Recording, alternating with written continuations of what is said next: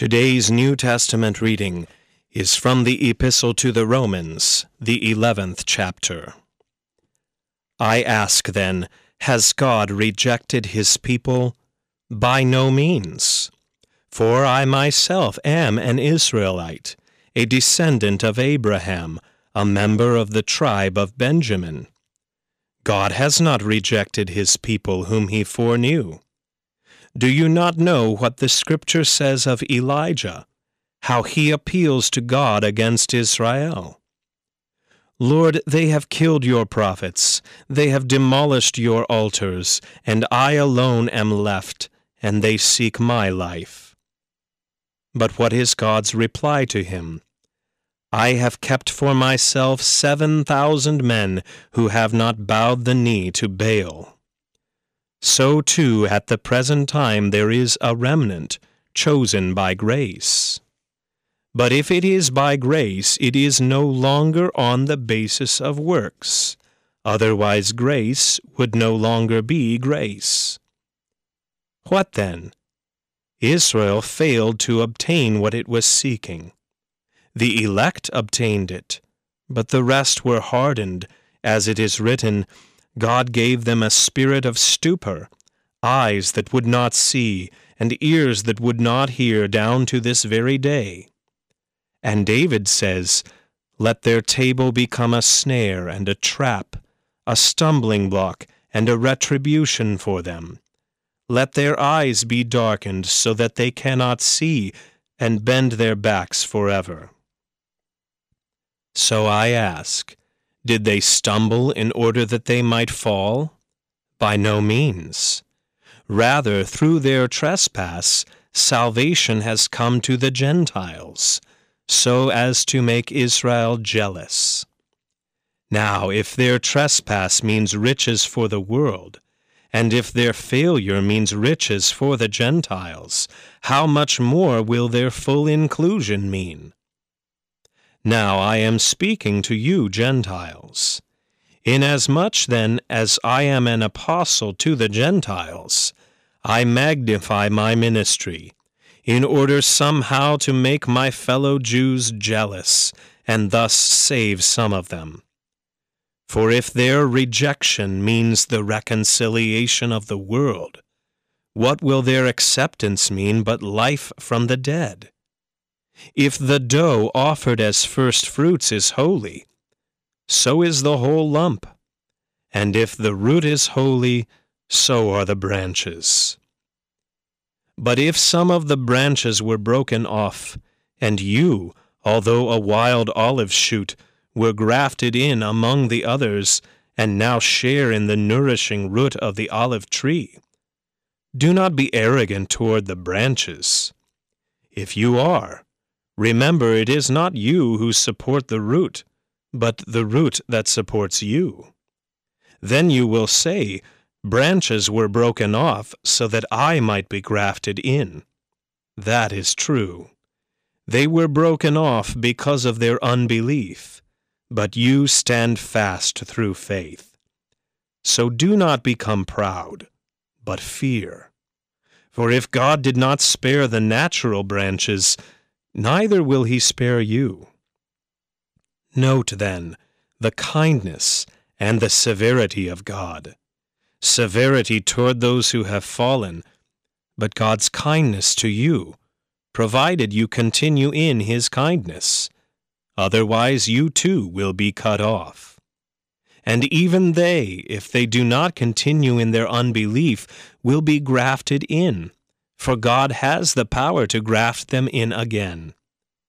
For if you were cut from what is by nature a wild olive tree, and grafted, contrary to nature, into a cultivated olive tree, how much more will these, the natural branches, be grafted back into their own olive tree? This is the word of the Lord. For today's meditation on God's Word, we welcome Pastor Kevin Moore. Grace to you and peace from God our Father and our Lord and Savior Jesus Christ. Amen. In the Christmas season just past, many of us heard from John chapter 1, where it says of Jesus, He came to his own, and his own people did not receive him. That's the bad part. But listen carefully. John continues. But to all who did receive him, who believed in his name, he gave the right to become children of God, who were born not of blood, nor of the will of the flesh, nor of the will of man, but of God.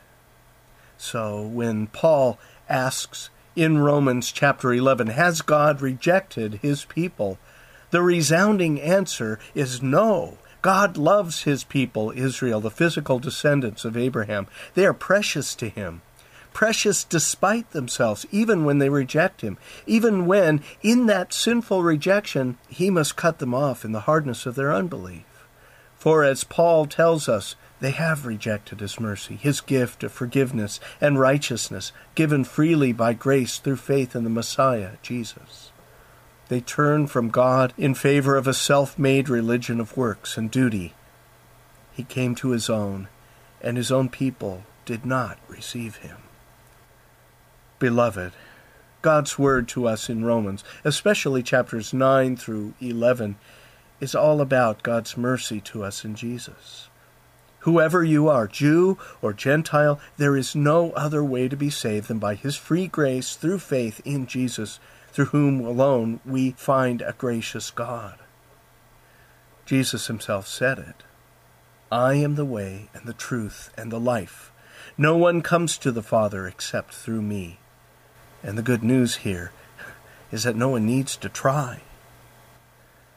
Among the Israelites at the time of Elijah the prophet and of Israel's greatest apostasy, God preserved a believing remnant, an Israel of 7,000 souls, as Paul tells us.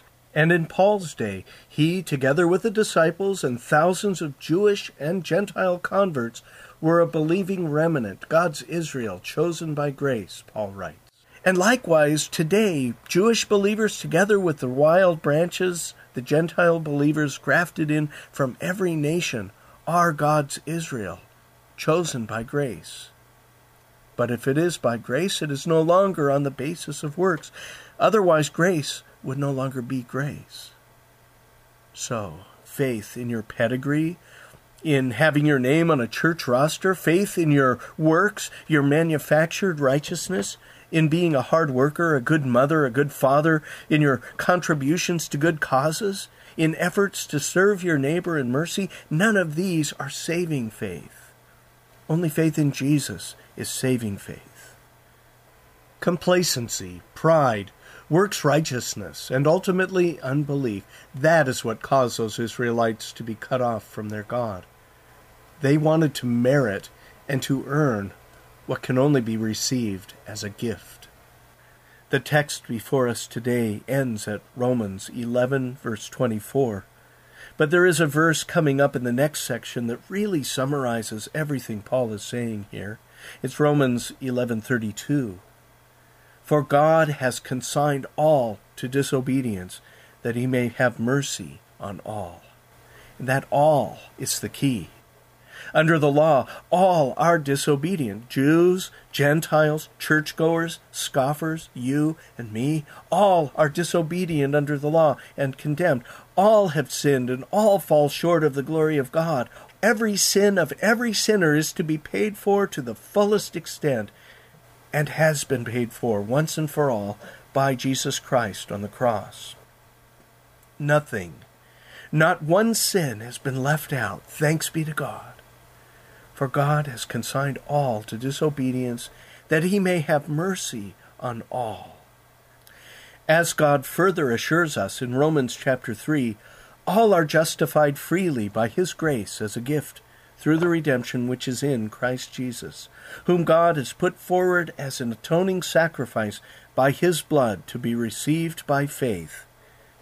It's all about God's mercy and grace to us in Jesus, to all of us. In the name of the Father, and of the Son, and of the Holy Spirit. Amen.